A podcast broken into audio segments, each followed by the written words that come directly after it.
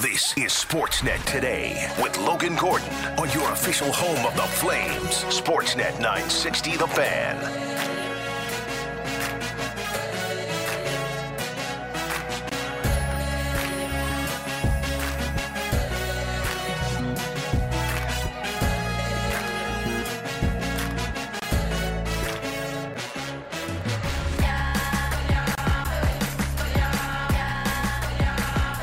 Two is underway.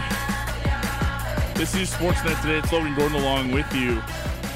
We're coming to you live from the Doug Lacey's Basement Systems downtown studios here in Calgary, Alberta, Canada. Busy hour one in the books.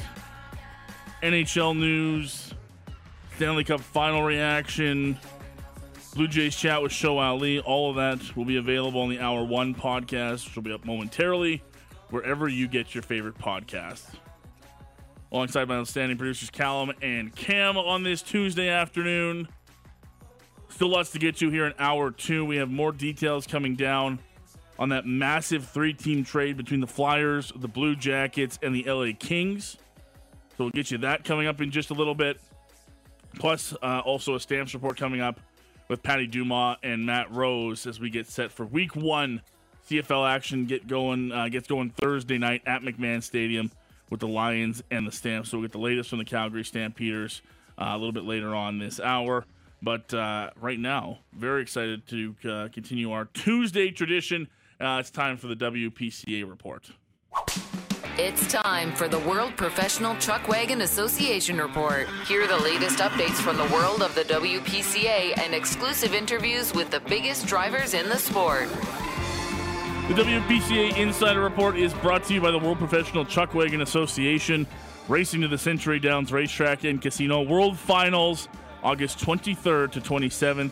Get your tickets now at showpass.com. And joining us for our WPCA Insider Report this Tuesday, very happy to go down the Atlas Pizza and Sports Bar guest hotline and welcome in Chance Vigen this afternoon. Chance, thanks for the time, man. How are you today? I'm good, buddy. The sun is shining. I'm smoking a cigar, watching the horses lounge around the pen. They uh, they deserve a rest, and they're enjoying the the weather here. Great to hear, my man. And uh, look, congratulations, your winner on aggregate uh, at the Grande Prairie Stampede. Uh, a great weekend for you in Grande Prairie. Just uh, talk to us about the the weekend, the couple of days you had out there in Grande Prairie. Uh, day one got off pretty slow. The track was playing a little heavier to where we ran, and um, the outfit didn't respond to the heavier going, and we were about sitting 22nd, 23rd, and then we we switched to the shorter barrels, and that outfit is is really popping for me right now. And we made up a bunch of ground, and we're able to hang on to the aggregate, which was um, the Ralph Vigen Memorial Award, which is named after my grandfather. So that was super special, winning that award and, and being from Grande Prairie and having some friends and family in the crowd. That was super awesome. And then as you know, you get into the dash and, and anything can happen. It was a pretty wild race, and I was I was fortunate to come out on top. Uh, over the course of the five days, Chance, I'm curious how much reaction and like reading reaction are there with your your outfit on a day to day basis? Whether it's changing up horses, changing up strategy, do you really go into day one with an open mind and then sort of make adjustments as the days go on? Well, the whole sport is read and react the thing about a wagon race is you can have a pretty good idea of how things are going to go in your mind, and then when the horn blows, you can throw all that out the window. Sometimes it's like Mike Tyson said: everybody has a plan until they get punched in the face. Yeah, this is very similar, and I mean, a good example was I just had two amazing runs with this short barrel outfit that I elected to go with in the dash, and when we pulled in the first time, the right leader got pretty amped up, and I don't know if it was the crowd or what, yeah, or just the situation. And he went in the air and cost me a two second false start, and I didn't see that coming at all. Right, so mm-hmm. the whole sport is read and react, and that's what makes it cool and, and challenging and exciting. Uh, a great start to the season for you, obviously this year, but you had a great year last year as well, which started off uh, with a win in Bonnyville, and that's where you're off to this week. What is it like for you, Chance, to get a good start off to the season? How important is that uh, when you're looking to get through this summer grind? Well, it's everybody. It always feels good to get the ball rolling early. Uh, we've typically trained um, a little bit more passively. We take like a slower approach, and I thought we had trained very similar this year. And I think typically we're mid-season form uh, before they peak I'm going. I'm talking like Ponoka, Calgary, middle of July Yeah. when they start really rounding into form for me. So it's exciting to see your name at the top of the standings. But with that being said, it's very hard to stay on top. There's a lot of good outfits here. There's a lot of very capable drivers. Um, I'm excited to get to Bonnyville. We're going to try to defend things there, but I'm going to try to rest some of these guys that really ran hard. Some of these horses, uh, they they really surprised me. I knew they they were good and they were training well, but they totally blew my expectations out of the water here. So I'm going to give them a rest and try to get some of these other horses in a few races and and get them rounding into form. How many do you uh, take with you in a, a period like this, Chance, where you've got a quick turnaround from Grande Prairie into Bonnyville? Uh, say again. How many horses are you going to bring with you on an outfit like that, where you would go from Grande Prairie into Bonnyville? I know there's not a lot of time in between for you guys there. Yeah, for sure. I I've got 23 here, and I'm gonna cut things down to about 17 once we get on the road. Okay. So yeah, it's just it all depends on what you're what you got clicking for outfits. And some horses after training, um, first year horses just look like they're going to need a year off. And I'd like to see some more weight on a few, and then typically we'll just turn them out and, and give them another year off. We just spent two months training them. We're getting them used to the wagon, uh, getting them used to hearing the crowd and all the noises that come with, you know, being at a stampede and being at a big event. And they'll be better for it next year. Uh, Chance, you mentioned obviously winning a, a trophy that's got your family name on it. So impressive. You're a third generation uh, driver following in the footsteps of your dad and your grandfather. Just talk to us about, you know, tell the listeners a bit about what it's like to be in a family of, of drivers and legendary drivers too. In this, uh, you know, your dad and your grandfather have such great reputations as well. And now you're doing it over the years. It's got to feel cool to continue on that sort of tradition in the family, hey? Yeah, it is what it is. Uh, I don't I don't think about it a whole bunch. And Yeah. I'm proud to to I'm proud to say that Ralph's the grandfather. He had a pretty big career and he affected he had a lot of influence on a lot of drivers, especially in the Grande Prairie community and same with my dad, more on the outriding side of things, but uh, a lot of people looked up to him for advice when it came to the sport.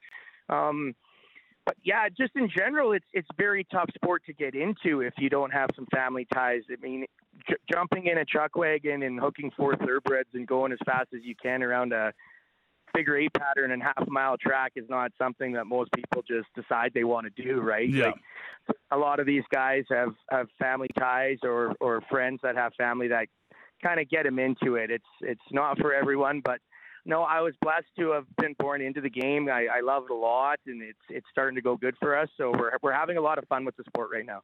Is it uh still a family affair for you? How many uh, other members of the Vigen family are out there with you on any given week? Not a lot of Vigens around, um, but with that being said, Ray Croteau Jr. is a cousin of mine, so Yes. that would be the closest thing I have to family on tour. We just uh, we're kind of doing our own thing and with our own camp, and lots of family reach out via social media and and whatnot. But once we hit the road, it's you, the crew, the Outriders, and uh, my wife Brianne, and she's all good. And I guess that's probably family enough when you guys spend so much time together and uh, all your outriders and everything together out there for, like we said, it's a quick transition from Grande Prairie, and all of a sudden you'll start the entire summer. I imagine that turns into family all the same once you spend so much time together, hey?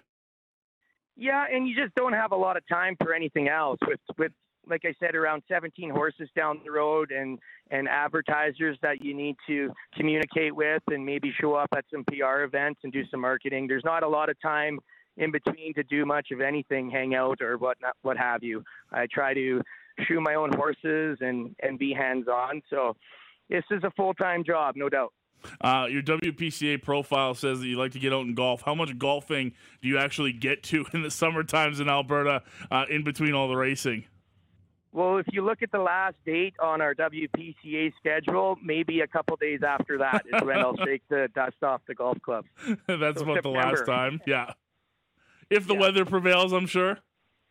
Exactly. Yeah, so not a lot of time in between there. Uh, so next up, like I mentioned, Bonnyville, a place you had uh, a lot of success, and you mentioned you're going to change up some of your horses. Uh, just some expectations from you guys heading into uh, another race here, real quick, chance. Yeah, I'm pretty confident with the horses we're going to go off barrel two and barrel four.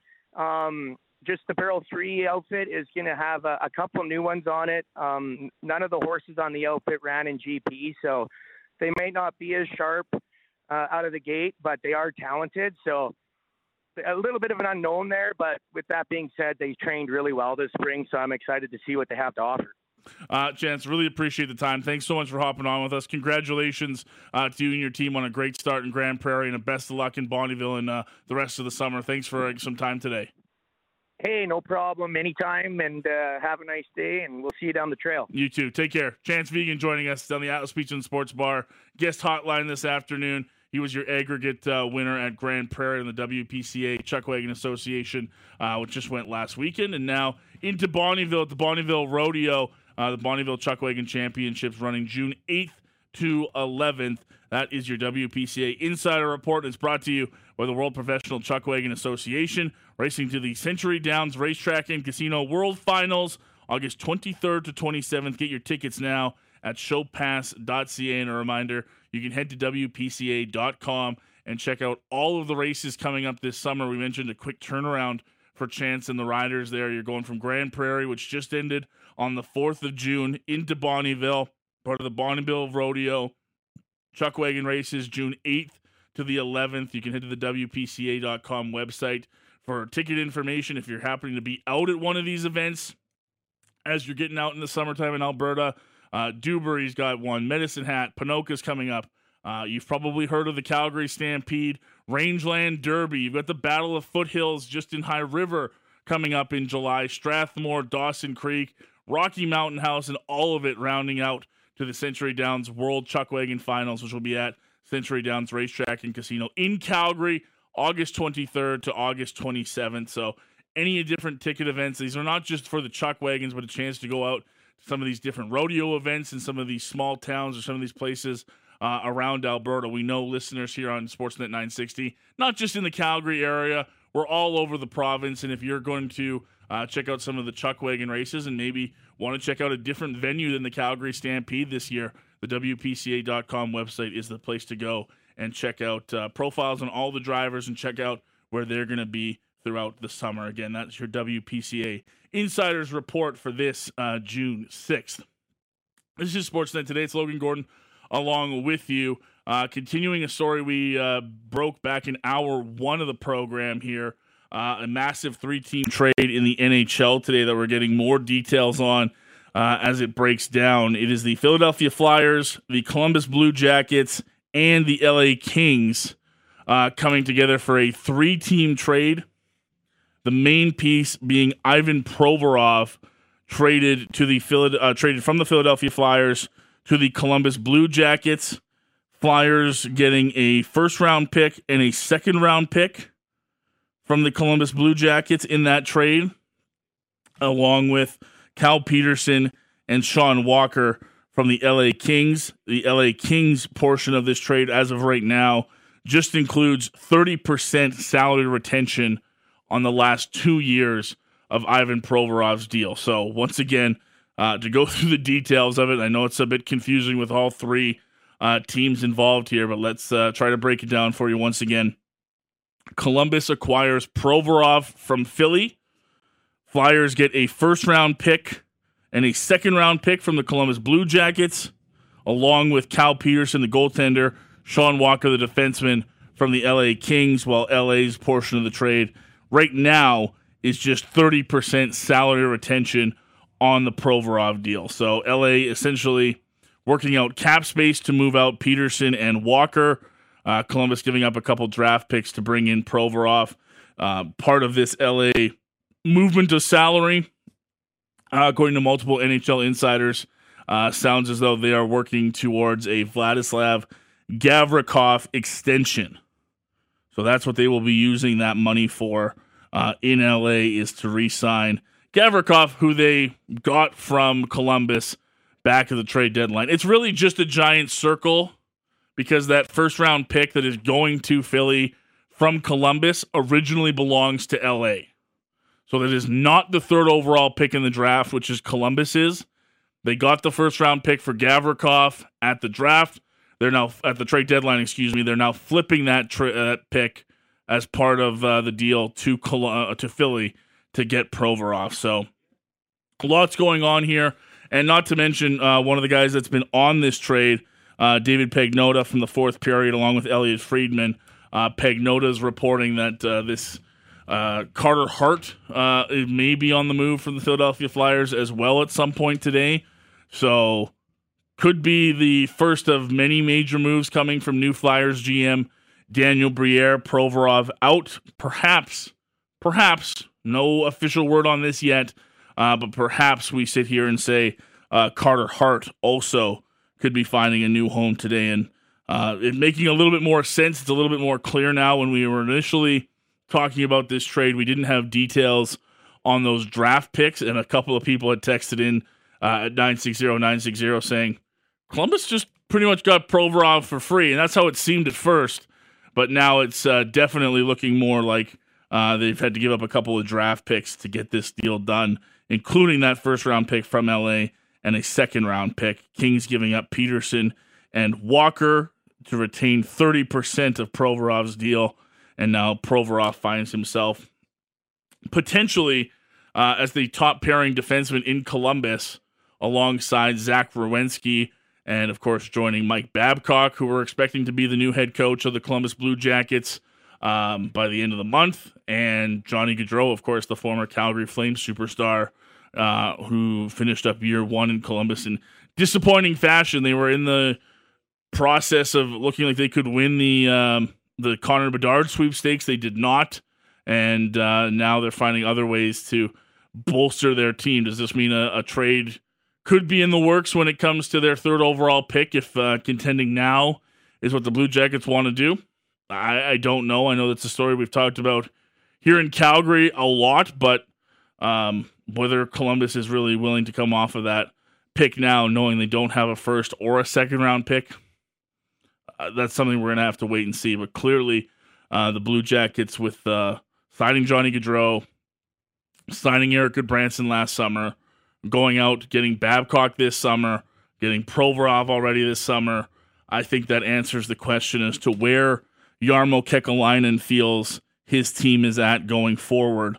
Uh, he expects some results, and look, this is probably the last head coach that Jarmo Kekalainen gets to hire as a GM of the Columbus Blue Jackets, uh, unless this team is able to see some significant uh, improvement in their results and maybe even uh, a trip back to the playoffs sooner than later. So that's the latest news. Uh, Jeff Marek uh, coming in with those draft pick details. So once again, laying it out for you in this three-team trade. Columbus gets Provorov. Philly gets a first and a second from the Columbus Blue Jackets. They get goaltender Cal Petersen, defenseman Sean Walker from the LA Kings, and the Kings retain 30% of Ivan Provorov's deal. He still has two years remaining on his contract, and the LA Kings, with this newfound cap space, will look to re sign defenseman Vladislav Gavrikov. I think that's all. I think that's it for now until a Carter Hart trade drops and I have to to go through all the details of that. That's the latest that I can tell you right now. Um, we're still waiting to see again with that report from David Pagnotta uh, does ring true and we get a Carter Hart trade. That would signal full fire sale for the Philadelphia Flyers, um, a team that probably a year or two late on that process when you know Claude Giroux went down. Uh, or excuse me, when Claude Giroux got traded, his way made it out of town. Uh, Sean Couturier's been down there for a couple years. Things just haven't worked well for the Philadelphia Flyers. They've, you know, obviously swung and miss on the Nolan Patrick uh, draft pick. This is a team that's desperately needing to inject some youth into their team. They've got a couple of interesting young players in, in Farabee. Travis Konecny is a guy a lot of Flames fans like and, and have talked about. Are those guys that we could see on the move? I know for sure you're going to talk about you know, is Kevin Hayes a guy that Daniel Briere can move out uh, as they really try to shake things up in Philly uh, and try to start this thing anew under a new president of hockey ops in Keith Jones and a uh, a new uh, I believe just sorry just a president in Keith Jones and uh, a new GM in Danny Briere. Seems like some major changes coming right now for the Philadelphia Flyers. And uh, like I mentioned, if we do get anything else in the Carter Hart news during the show we'll uh, react to that live for you uh, right here on Sportsnet 960 The Fan. We got to take a break. We will come back on the other side. Uh, we got to get a Stamps report in.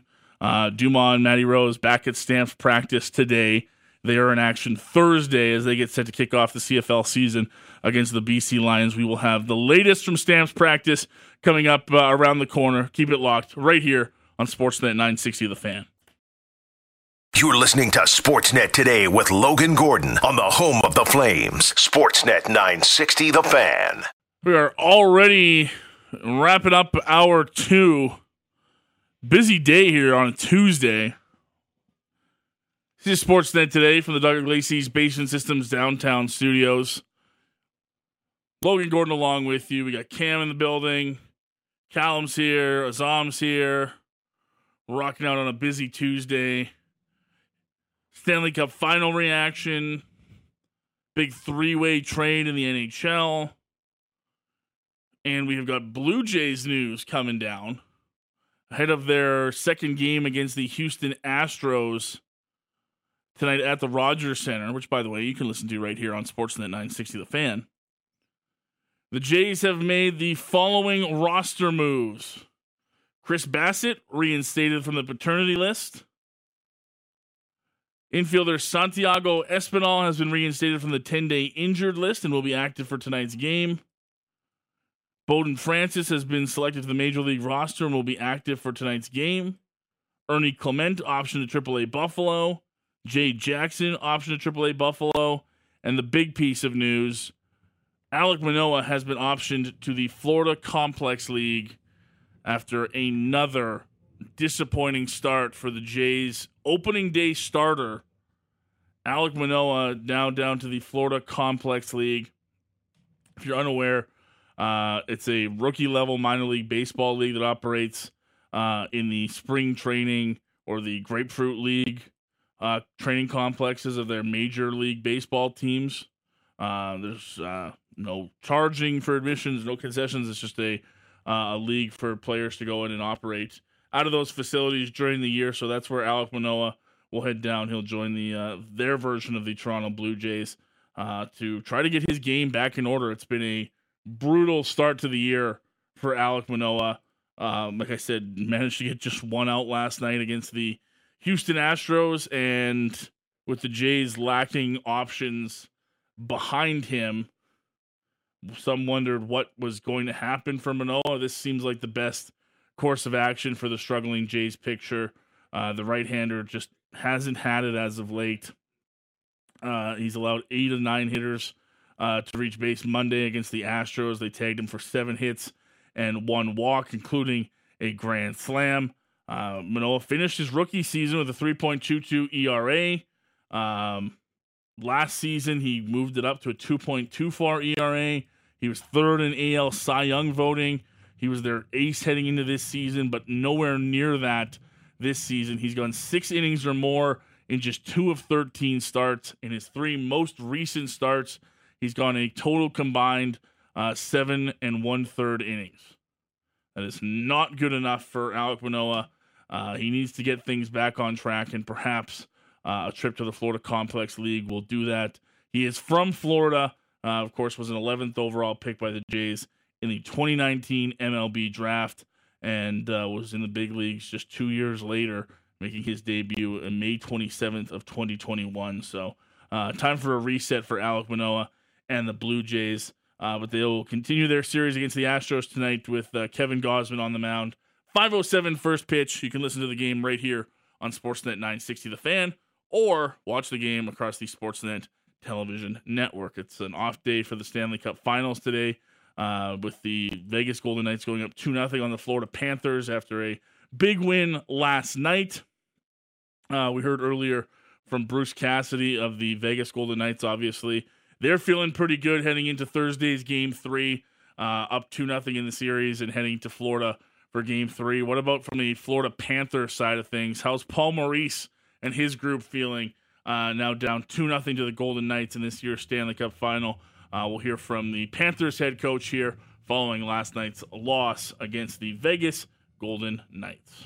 I know you guys want to be physical, and I know you're going to probably take umbrage with some of the calls tonight, but is there a line for you guys where there have been times this year where penalties have been a problem? Obviously, it's been a, a, a big storyline through two games here. Is there a line that you guys need to kind of work with there? Well, the power plays are 2 1 Vegas through 36 minutes. It wasn't a discipline. What happened after that, I won't debate. Left side. Paul Ryan Clark, ESPN. You look at the night Sergei had, gives up four goals. What was your thoughts about his play, the play in front of him? And then when you look at game three, yes, there's still time. Is Sergei still the choice going forward, or has tonight given you something to think about? I don't know. I'll sweat about that one for the next two days. We can be a little better in front of our goaltender. He's been unbelievable for us, so I got him out to keep him rested. Right side, front row. Dave Hyde of the South Florida Sun Sentinel. Could you just talk about, you guys have come back before in series, the Boston series. What has to change for you um, in the big picture for to come back now? No, nothing from the last. I mean, I, I guess the uh, parts of our game that we know we can improve, we're going to have to get to real fast. There's, there's no doubt about that. We'll have a uh, pretty simple game plan. I, I don't think it's about scoring goals in this series because I think uh, it's about defending the rush, and we weren't great at that tonight. Left side, third row, Jameson. Coach, uh, just uh, any updates on Radko Gudas? and well, just looking at him though, just how important is he to you guys and what he does back there?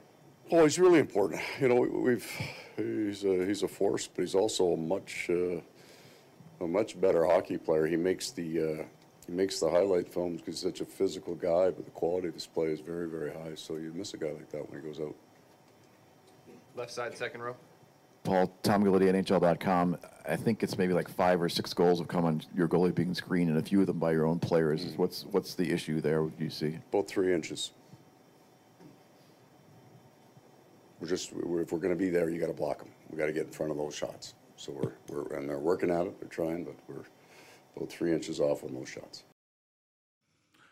There you go. That is Florida Panthers head coach Paul Maurice. Uh, just a couple minutes with the media last night following his team's loss. And look, Florida looks all sorts of out of sorts. The Vegas Golden Knights have taken advantage of a number of different things. The physicality hasn't bothered them. They've gone to the front of the net better than almost any opponent that the Panthers have faced through three rounds of the playoffs. And uh, they've really chased so far the biggest deciding factor that Florida has in this, and that was goaltending.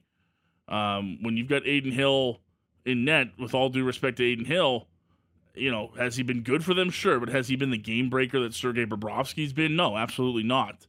And the Vegas Golden Knights have done a very good job of making Sergei Bobrovsky look human, mortal, whatever word you want to use for it. And uh, I mentioned the stat yesterday when we were heading into game two. They are undefeated when scoring three or four goals uh, in the playoffs this year. So if you're the Florida Panthers, you're going to have to try to bear down defensively, and you might not have Radko Gudas along the way to do that. He's been one of the more important guys clearing the front of the net, making space for Sergei Bobrovsky to see those shots. Uh, if he's not available for this team uh, at any point during this series, it's going to be a major loss. We talked about Florida's blue line sort of exceeding expectations throughout these playoffs. Well, they've kind of come back down to earth, especially in this series. Brandon Montour hasn't been nearly as effective. Um, Aaron Ekblad, uh, who's been, I think, all right throughout most of the playoffs, isn't having the same sort of impact. And they're just really not a deep enough team, I think, to lose a guy as important as Gudas right now. They went 11 and 7 last night, and that probably helped them. But can you go 11 and 7 if Gudas isn't available? Probably not if you're Florida. So, uh, on top of that, I think part of it needs to just get away from this after the whistle stuff, the frustration with the referees. it, it is what it is. I, I think after two games, it's pretty clear that Vegas isn't going to play that game with you and is okay with you guys being you know the agitators, the the guys after the whistle. They they're not really concerned about that sort of stuff. They seem more concerned, and rightfully so, with what's happening on the scoreboard. And Vegas, when they're up three nothing or four nothing in a game, they're just not going to get engaged. And even if they do, by that point in the game, does it really matter? Do you need to be worrying about uh, the agitating side of things, or poking a stick, or getting involved in it? You're down. You're down four nothing. You need to change the tide between whistles, not after them. If you're the uh, Florida Panthers, so they've clearly got the talent. We know that Matthew Tkachuk's been a massive game breaker for them through three rounds, but so far, uh, the Vegas Golden Knights have done a very good job of shutting down Florida's key players. So they'll have to see. I'll have to see a major change come Game Three for me to think that this series is going to take a different direction because right now Vegas has looked as good as any team has against the Florida Panthers at this point. And uh, look, it goes without saying that Game Three is obviously a massive game in any series, but if you're down three nothing to this Vegas team, uh, you're talking, you know, good night Stanley Cup playoff chances. You might have been able to come back uh, in dramatic fashion against the Boston Bruins in round one. But first of all, you don't want to put yourself in that position if you're Florida again, uh, because I just I don't think you're going to like the result uh, this time around. Uh, again, game three coming up on Thursday, an extra day of rest for both of these teams as they uh, travel to Florida uh, for the next two games of this series. We'll, of course, have all the coverage right here on Sportsnet 960 The Fan. Uh, I promised you a stamps report. Uh, it's time now uh, to hear that. Patrick Dumas got today's stamps report. Stampeders getting set to take on the BC Lions on Thursday. They were back at practice. Let's get caught up with Tuesday's edition of the Calgary Stampeders Report. Under sunny skies at McMahon Stadium, the Calgary Stampeders continued their prep for Thursday's season opener against the BC Lions. And one player that made their return to practice was starting left guard Zach Williams. The Winnipeg native has missed most of training camp with an arm injury, and Coach Dickenson talked about what it's like having a guy like Zach back in the fold. It's good to see him. He's, you know, he's, he's got an arm injury, so we'll see how it plays out. But I was happy to see him out there. It's been a while. Um, talk to him, but I'll, we'll see. Yeah, it has been a while, but having a key starter back, even if it's for a couple reps, is big for that whole offense. Shifting over to the defensive line, Mike Moore back in the rotation for the Stamps after retiring just before camp. Dave touched on what he's seen from that group so far. The group's been good, and uh, the addition, Mike Moore here, Praxton, uh, is going to give us even more options. So it's a good group, though. There's, you know, you're fighting hard for playing time in that group, and now when I say that is we didn't really touch our quarterbacks last week. We did not touch them, so you won't win if you don't hit the quarterback. And one of those guys tasked with getting to the quarterback is James Vaughters, back with the Calgary Stampeders after spending the past four seasons in the NFL. Our Matty Rose had a chance to speak with Vaughters after practice. We're getting set for uh, the week one game. You've got your walkthrough coming up on Thursday. Just tell me about how this week of preparation has gone as you're getting ready for uh, this first game of the CFL season against the Lions. Oh, it's good. I mean, hopefully we have a, a similar carryover from camp and uh, just try to be on top of all our things mentally and uh, play with high intensity and uh, get a win. What are those things that you kind of have to keep on top of over the course of camp? You got a couple of new faces, yourself, uh, Julian Howsare is in, but you've also got a lot of returnees. Um, I mean, luckily we have a lot of veterans on the D line, so I think that we all understand how everything goes and be able to work together well and uh, understand our opponent. Do you feel like the D line is kind of a strength of this team that you can really kind of get things started from that position and, and build from that? Well, at the end of the day, it's about winning games. So, like, it doesn't matter how strong you are one position. We have to all be one as a team. And I think that comes from communication and familiarity with each other and everything. So, I think uh, I'm way more concerned with just how we play as a full team, offense, defense, special teams, than any strength of any one position. Now you have a Grey Cup ring, then you went down to the NFL. Now you're coming back. Like, is that that's obviously the ultimate goal? But do you set any personal goals throughout the course of a season? Um, no, I think sometimes when you have personal goals and you have a certain schedule that you have to be on to meet those goals, sometimes it creates a little bit of thirstiness, a little bit of anxiety, a little bit of go, do, going a little bit far outside of what your job is to try to get stuff done. Like my thing has always been I approach every play the same way, every game the same way. And uh, if you plan on winning and you plan on giving your all to win every time, then uh, hopefully we'll get the result that we want. Now you pr- probably know a handful of guys that were here. Have you noticed like changes coming back to the team as far as the growth of players or the growth of coaches or perhaps the building or anything like that? Um, well, obviously, for someone to still be here that was here when I was here before, uh, they ha- you have to grow, and it's good to see that um, guys have stayed. And you know, coach talks a lot about culture, and uh, I think culture is something that I understand is really important to win because I think that's what we had. We won the Grey Cup that year, so I think making the most of that culture, I think is the best thing that we can do. Tell me a little bit about Juwan Simpson as a defensive line coach, kind of getting into a new role here. Of course, was a player in the CFL, but how's that been? Well, it's been good. I think he's pushing us, and he has high expectations of us, and um, he communicates us in a way that, that we're, we understand as a play, being a player. So I look forward to having a great season with him. Awesome. Best of luck against BC. Great. Thank you. Last time Vaughter suited up for the Stamps was 2018, the Grey Cup game in Edmonton. We all know how that one ended for the Stampeders, so definitely good to see James back here in Calgary. The coach tasked with getting the D line cranked up and ready to roll for Thursday night is former Stamps All Star linebacker Juwan Simpson, and I had a chance to speak with Juwan following practice about what it's like being back here in Calgary now as a member of the coaching staff. First time back at McMahon as a coach. How you feeling? I'm super excited. I'm super excited. But for me, it's you know I'm just here in the atmosphere. The the guys are gonna go out there and actually work. So for me, it's a good feeling. Uh, talk about your time down in Alabama, coaching high school, and then coming up to. How'd you get the job here in Calgary? How did that all come apart? Uh, well, just kind of, uh, you know, I would, I would be in touch with Dickey in off seasons, really since I retired, and uh, he always tried to get a feel for what was going on. And um, you know, I'm all about opportunity, and uh, when opportunity presented itself, and you know, I guess the stars aligned, everything kind of worked in place, and I felt like this was my time to, to come. Uh, The interior as a whole, Mike Moore back in the fold, a lot of veteran presence. You have options. Like, what do you? How do you feel you're liking your group right now? I feel real good, you know, being a being a rookie coach here. Um, you know, you always kind of wonder what kind of guys you're gonna have, but hey, th- these guys are great. They were great before I got here. Um, so, like I say, they, they they're the guys that's putting in the work, and I'm just here to to kind of navigate this ship however I can. The opponent this week, the BC Lions. Uh, you got an athletic quarterback across from you, in Vernon Adams. What's the key into shutting uh, him down? He had a had a pretty good game there in that final preseason game. Obviously, not the number ones, but how are you uh, going to your best to try to attack uh, Vernon Adams on Thursday? We're just doing our jobs, uh, you know, playing assignment football.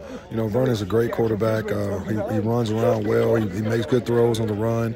Um, so I think it's very crucial that you know we do what we're supposed to do. We do what the game plan says, and uh, hopefully we come out on top.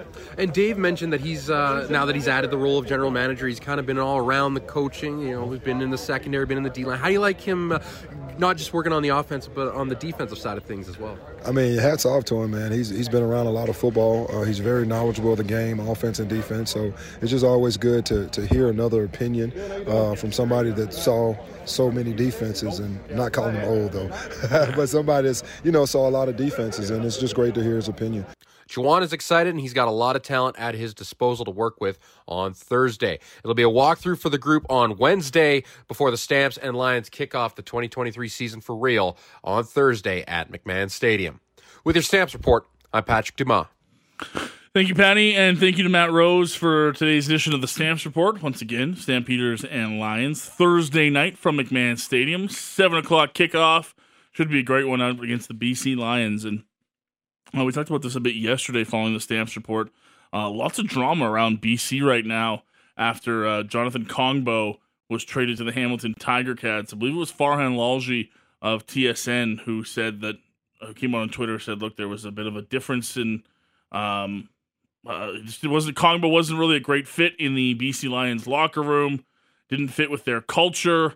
Uh, Kongbo came out on Twitter saying, "Yeah, I guess if not fitting in the culture means calling out star players and you know asking why guys aren't at practice or why guys aren't working out, I guess that's what not being part of the culture in BC means." Um, Keon Hatcher would reply to him on Twitter saying, Are you sure it has nothing to do with you just not being in the D line rotation and not getting uh you know enough snaps during practice? That's why you were all unhappy. So it's been a bit of a weird back and forth all of a sudden for the BC Lions. And uh, we mentioned this yesterday. They brought in Kongbo back from an NFL stint, which meant they released veteran pass rusher Shawn Lemon, formerly the Stampeders, and now they're down a pass rusher heading into week one. Haven't heard any news as to whether or not they've reached back out to Lemon. Would he even be willing to go back to BC after they unceremoniously let him go for another player that's no longer with the organization? I, I really don't know. Um, but it's a piece of drama that the BC Lions are trying to navigate ahead of their week one matchup against the Calgary Stampeders, and we'll see how Kongbo uh, is able to fit in in the culture with the Hamilton Tiger Cats after being traded for a conditional pick there uh, following his quick stint back in the CFL, at least with the BC Lions. Uh, week one coming up, like I said, on Thursday. That kicks off the CFL schedule. Uh, and then games Friday, Saturday, and Sunday. You don't want to miss it on Friday. Bo Levi Mitchell takes the reins as the Hamilton Tiger Cats starting quarterback for the first time as they're in Winnipeg to take on the Blue Bombers. There's a 6:30 kickoff on Friday. On Saturday, it's the Ottawa Red Blacks and the Montreal Alouettes. Uh, news today out of Ottawa that Jeremiah Masoli will not be ready to start the season. He is going to uh, miss at least the first two games. They have an early week three bye. So Nick Arbuckle, again, the former Calgary Stampeder quarterback, uh, will get the week one start for Ottawa when they take on the Montreal Alouettes. And finally, Sunday night uh, in Edmonton, the Elks look to end their long home losing streak. They'll be in tough uh, as they welcome in the Saskatchewan Roughriders. And uh, game one for Trevor Harris as the starting quarterback of the Saskatchewan Roughriders. And we always know uh, the green and white travel well into Alberta. I'm sure it'll be a handful or probably more uh, than that when it comes to Roughriders fans in attendance for week one Riders and Elks from Commonwealth Stadium on Sunday at 5 o'clock. That'll wrap up your week one schedule. Week two for the Calgary Stampeders. Sees them again on Thursday. Hope they like Thursday night games. It'll be three in a row going back to the preseason because uh, they will also kick off week two with a Thursday night game against the Ottawa Red Blacks in our nation's capital. They uh, finally get off the Saturday train uh, on the 24th when they're back in McMahon to welcome in those Saskatchewan Roughriders. So uh, a little bit of Thursday ball for the first couple weeks for the Stampeders, uh, but should be a great season. Looking forward to uh, more stamps reports, more content from Maddie and Pat as uh, they bring you the latest on the Calgary Stampeders with our stamps reports every single day right here on Sportsnet today. Make sure to catch them live or on the podcast. wrapping things up on a uh, busy show today. We've had lots going on. We've heard from both coaches following uh, the game last night, game two of the Stanley Cup final, 7 2 win for the Vegas Golden Knights. We talked some Blue Jays baseball with Show Ali and then got the news that uh, Alek Manoah has been optioned to the Florida Complex League uh, as uh, look he tries to rehab what's been a brutal start to the season for him. The Jays are in action tonight against the Houston Astros. 507 first pitch with Kevin Gausman on the mound. Listen to it here on Sportsnet 960 or watch it across the Sportsnet television network. We dove into that a little bit more as well. We had a WPCA uh, Chuck Wagon report. Uh, Chase, uh, Ch- excuse me, Chance Vigen joining us uh, a little bit earlier, and we've been all over uh, this massive three-team trade between the Columbus Blue Jackets, the Philadelphia Flyers, and the LA Kings, which is finally official We've been piecing this together for the last two hours, and finally the Kings and everybody giving us full details. So this is it. You've been listening for the last two hours. You listened to hour one, and you said you got like five percent of the trade earlier. Uh, here is the finale of all of this. We finally have the details. God, it took forever. We were piecing together. Just okay. Is it a first? It's a first. No, it's, a, no, it's the this, first. Everything else and a and a second. But it's it got more complex because the pick that gets traded was from LA originally. It's it's all it's all crazy. It's all it's all it's just it's all there. But here's what it is. It's a good old June trade. Yeah, it's it's good news. I, I like to talk about it. It's just it got it got crazy.